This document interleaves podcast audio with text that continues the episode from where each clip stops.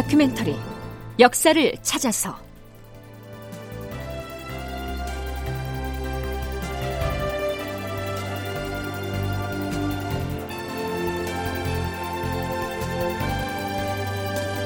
제 898편 굶어 죽더라도 상복은 입으라니. 극본 이상락 연출 최홍준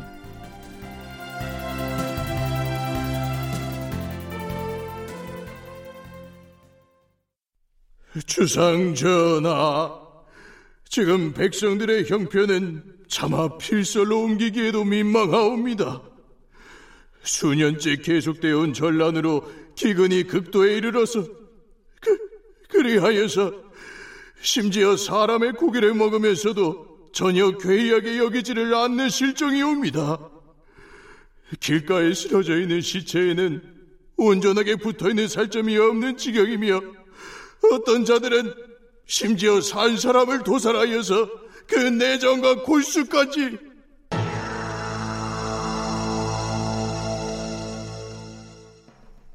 여러분 안녕하십니까? 역사를 찾아서의 김석환입니다.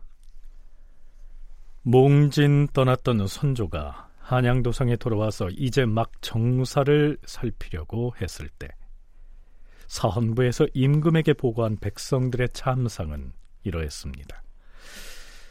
차마 말로 옮기기가 곤혹스러울 만큼 끔찍한 내용이지요. 사헌부의 이 보고가 과장된 것인지 아닌지 선조 26년 12월 11일치 실록 기사의 내용을 듣고서 함께 생각해 보기로 하죠.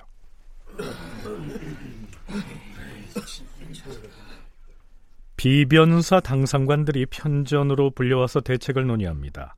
그 상황에서 가장 시급한 현안은 무엇이었을까요? 전하, 금년 겨울 추위가 닥친 지 석 달 만에 경성에서 굶주려 죽고 얼어 죽은 사망자가 그 숫자를 헤아릴 수가 없사옵니다. 죽은 사람들의 시신을 큰 시냇가 등지에 마구 쌓아놓아서 이곳저곳에 시체가 언덕을 이루고 있사옵니다. 그뿐이 아니옵니다. 민가에 비어있는 집에도 시체를 무질서하게 많이 쌓아놓았기 때문에 이제 계절이 바뀌고 날씨가 풀려 해동이 되면 그 악취가 도성 안에 가득하게 되어서 사람이 돌아다닐 수조차 없게 될 것이옵니다. 그리 되면 역질이 발생하여서 널리 전염될 것이 틀림 없사옵니다. 그래서 어찌했으면 좋겠단 말인가? 한성부와 병조로 하여금 각 동리에서 군사를 차출하게 해서 지금처럼 시체들이 굳게 얼어 있을 때 성바 10여리 정도에 있는 양지 바른 살록에 하나하나 실어내어다가 구덩이를 파고 묻은 다음 한 그릇 밥과 한 병 술로 제사를 지내서 굶어 죽은 넋을 위로한다면 도성안을 깨끗하게 할 수 있을 것이옵니다. 하지만 지금은 도성 여기저기 동리의 주민이나 군인들도 결국 모두가 다 굶주림에 허덕이고 있는 실정이옵니다. 그러니 누가 나서서 쌓인 시체를 운반하는 고통스러운 일을 하려 하겠사옵니까? 호조의 명하시어서 우선 좁쌀 대여섯 석을 방출하여 일꾼들에게 먹이고 나서 시체를 실어내게 한다면 아마도 힘을 다해서 그 일을 할 것이옵니다. 그리 시행하라. 서울을 버리고 피난 갔던 임금이 드디어 돌아왔으니 어떻게든 백성의 살 길을 마련해 주겠지. 이런 생각을 하고 너도 나도 한양도성으로 몰려들었을 테지요. 하지만 굶주림과 추위로 죽어가는 백성들에게 임금은 아무런 도움도 되지 못했던 것입니다. 전남대 김경태 교수의 얘기 들어보시죠. 어, 한성의 경우 일본군이 한성에서 퇴각하고 조선 조정이 복귀하자 피란민들이 이쪽으로 다 모여들게 됩니다. 모여들면 정부 차원에서 행하는 어떤 진율의 혜택을 받을 수도 있지만 또 너무 많은 사람들이 모여들면 전염병도 돌고 또 그 많은 사람들이 모두 혜택을 입지 못할 수도 있는 거죠. 않을 수도 있는 거죠. 그래서 그 상황에서 또 희생당한 사람들도 많았던 것 같습니다. 물론 정부는 이를 진율하기 위해 큰 노력을 기울였습니다. 다행히 1595년부터는 농사가 안정되어서 비교적 많은 수확을 거둘 수 있었다고 하는데요. 이때도 좀 흥미로운 기사는 또 갑자기 흉년을 드니까 한 번 그런 기근을 겪은 사람들은 먹을 게 많이 있을 때 다 먹어버린다는 거죠. 그래서 다시 또 작은 기근이 오고 기근이 들면 사람들이 제대로 먹질 못하니까 전염병이 돌기 마련이겠죠. 비단 한양도성과 그 주변의 백성들에게만 해당되는 문제는 아니었습니다. 삼도 수군 통제사 이순신이 올린 장계에도 이런 내용이 보이니까요.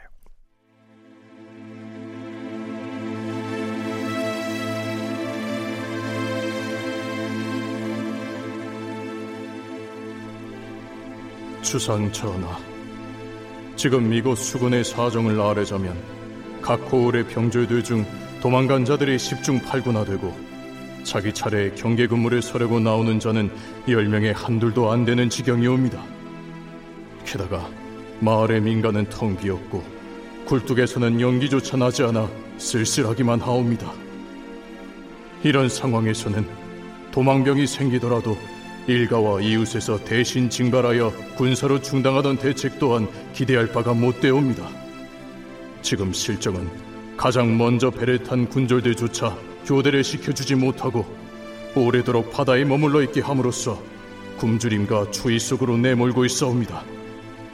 게다가 전염병은 지난 봄철이나 여름철보다 겨울철인 지금이 더욱 심하여서 무고한 군사들과 백성들이 잇따라 죽어 쓰러지고 있는 탓에 군사들의 수가 나날이 줄어들어서 병력이 급속히 약해지고 있는 형편이니 앞으로의 일이 참으로 걱정되옵니다. 자, 여기에서 순천향대 이순신 연구소 재장명 소장으로부터 이 시기 수군의 상황은 어떠했는지 들어보시죠. 임금 심부름으로 선정관이 한산대 와보니까 너무나 사람들이 많이 죽어 백골이 쌓여있어 백골이 막 선을 이루고 백골이 이렇게 했고 병에 걸리면 그냥 바닷물에 빠뜨려 죽여버렸습니다. 예, 이런 식으로 그 하다 보니까 전력이 나중에는요 70 내지 80%까지 손실됩니다. 그만큼 사람들이 많이 죽었습니다. 그래서 이제 이거는 전염병, 기아, 그 다음에 이제 그런 그 농사를 못 지으니까 먹을 게 없어서 이제 그런 그런 건데 어쨌든 추위 뭐 이런 것도 다 이제 종합적으로 이루어진 건데요. 특히 이제 수군들 같은 경우는 이런 게요. 그냥 배를 타고 있으니까 전염병이 배 안에 샥 번져버려요. 처음에는 이 전염병이 그냥 각각 수군이 이렇게 조금 좀 걸렸는데 한산도에 모여 있으니까 그게 다 퍼져가지고 엄청난 손실을 받은 거예요. 그 시기에 추위와 굶주림에 허덕이던 백성들의 목숨을 무수히 앗아갔던 그 전염병이 어떤 종류의 질환이었는지는 알 수가 없습니다. 그러나 한산도 수군의 사례에서 보듯 군인들 중에서도 적군과 싸우다가 전사한 병사들보다는 기아와 전염병으로 죽은 사람의 수가 훨씬 더 많았던 것이죠.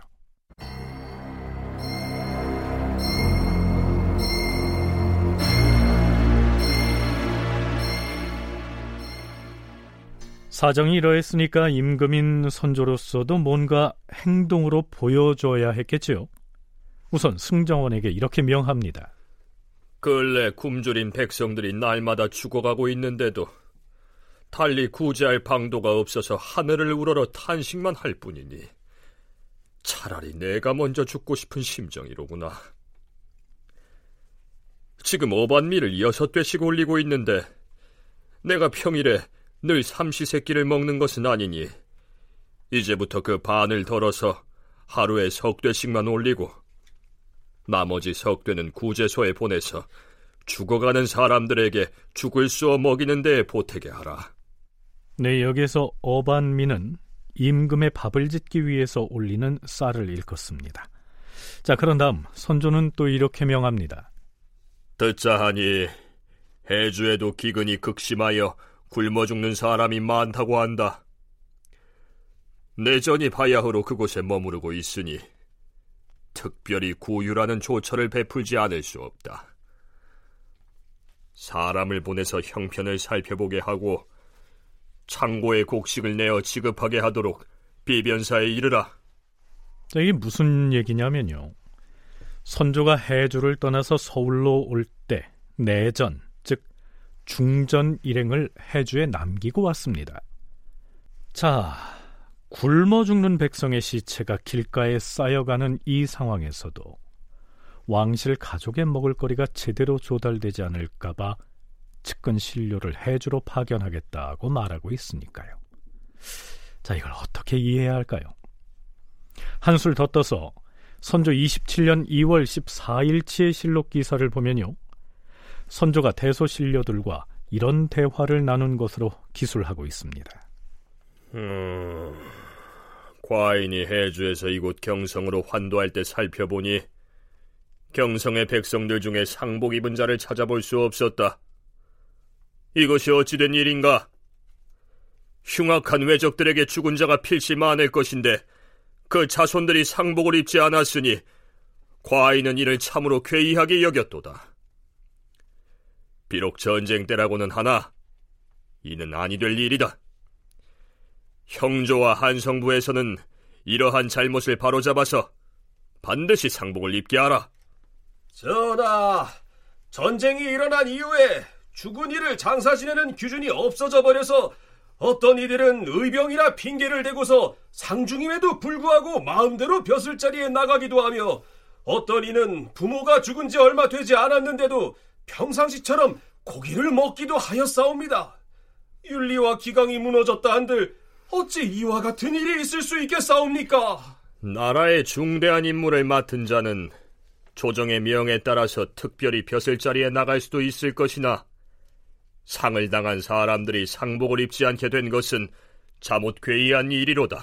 상중에 있는 자가 고기를 먹거나 혹은 상복을 갖추지 아니하고 관직을 수행한다면 점점 오랑캐의 풍속에 물들고 말 것이옵니다. 그나마 지난 을묘년에는 상중에 있던 사람이 특별히 관직을 수행하는 경우 모두 흰옷과 흰 신을 착용하였고 관원들은 검은 두건과 각대만 착용하였을 따름이었는데 오늘날에는 그저 평소와 똑같은 차림을 하고 있으니 참으로 한심하다 할 것이옵니다. 선조와 간관들의 대화를 들어보니 어떻습니까? 충무공 이순신 전설을 편역한 박기봉은 이 기사를 소개하면서 다음과 같이 비판합니다. 혹심한 기근으로 사람이 사람을 잡아먹는 일이 비일비재하고 거리에는 굶어 죽은 시체가 곳곳에 널려 있는 생지옥 같은 상황에서 혼자 살겠다고 백성과 도성을 버리고 달아났던 임금이 뻔뻔스럽게도 백성들이 상복 입지 않은 것을 탓하고 있으니 한심하기 그지없는 일이다. 네, 물론 조선을 지탱해오고 있었던 사상적 기반이 유교였고 유교적인 의례를 준수해서 상을 치르는 것을 중시할 수밖에 없었다고는 하지만 그래도 이건 아니다. 이런 생각이 들지 않습니까?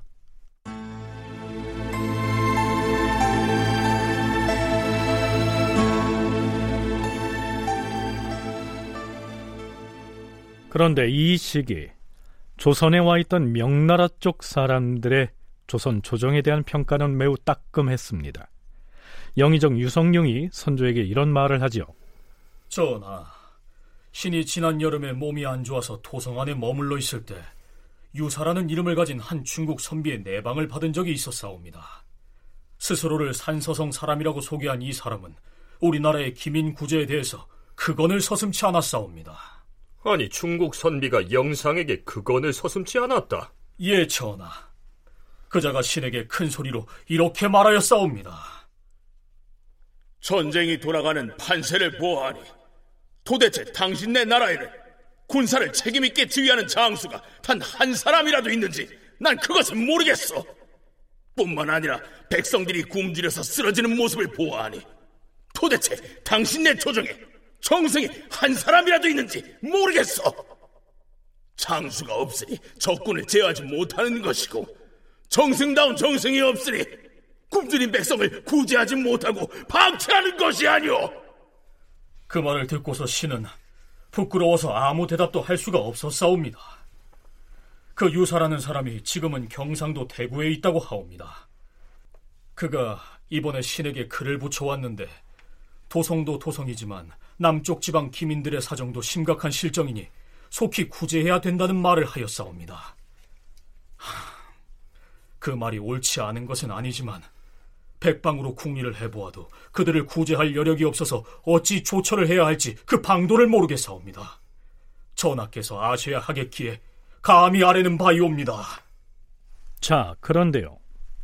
백성들이 겪어야 했던 참상은 단지 굶주림과 전염병만은 아니었습니다. 특히 전라도나 경상도 등지에서는 포악한 지방관들 때문에 고초를 겪거나 목숨을 잃는 백성들이 많았죠. 실록에는 이 문제 역시 명나라 장수가 지적한 것으로 기록되어 있습니다. 선조 27년 2월 14일에 어전 회의에서 오갔던 비변사 당상관들의 얘기 들어보시죠. 주상 전하, 명나라 총병 유정이 보내온 공문을 신들도 읽어보았사옵니다. 유 총병은 이 공문에서 형벌을 완화하여 백성을 보호하도록 간곡하게 부탁을 하고 있사옵니다. 유총병뿐만 아니라 지난날 이여송 제독 등도 우리나라의 형벌이 너무 과중함을 지적하고 지나치게 무거운 형벌을 극구 경계해야 한다고 말했사옵니다. 명나라의 총병과 제독이 왜 그런 말을 하였다고 생각하는가? 근래 10여 년 이래로 무관 출신으로서 지방관으로 나가 근무하는 자들은 오로지 백성들에게 자신의 위엄과 사나운 모습만을 앞세우고 있사옵니다. 그들이 사용하는 곤장만 봐도 그것을 알 수 있사옵니다.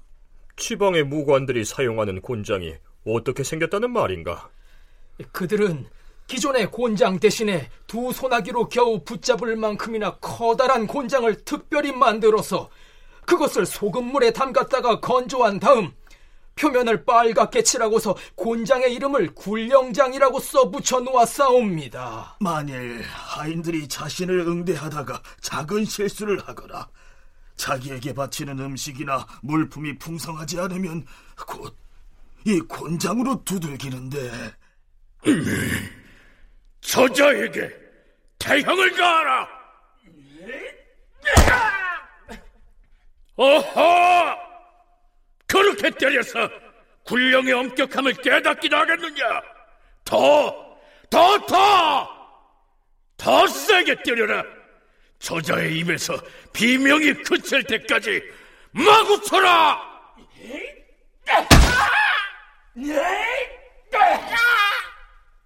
끌려온 하인들은 몇 대를 맞고 나서 곧바로 시체가 되어서 끌려나가게 되는 실정이오니 이미 율문에 실려있는 규정 따위는 폐지된 것이나 마찬가지이옵니다. 전하, 율문에 의하면 설령 관찰사라 하더라도 감히 백성을 함부로 처단하지 못하게 돼 있사옵니다.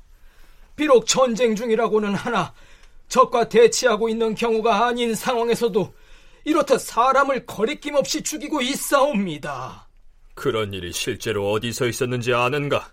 전라도 부안에서는 배가 고파서 군량미를 훔치다가 10여 명이 들켰는데 그 지역 관리가 그들 모두를 참살하였사옵고 경상도에서는 무식한 포도대장이 나서서 도적을 잡는다는 명목으로 도둑인도 싶은 자가 있으면 사실 여부를 캐보지도 아니하고 머리를 마구 깨부수어서 어떤 때는 20여 명이 죽어나가기도 하였사옵니다. 조정의 명을 받고 지방에 내려간 관리들 치고 비록 미관 말직이라도 이처럼 가혹한 형벌을 가하지 않는 자가 없다고 하옵니다. 다큐멘터리 역사를 찾아서 다음 시간에 계속하겠습니다.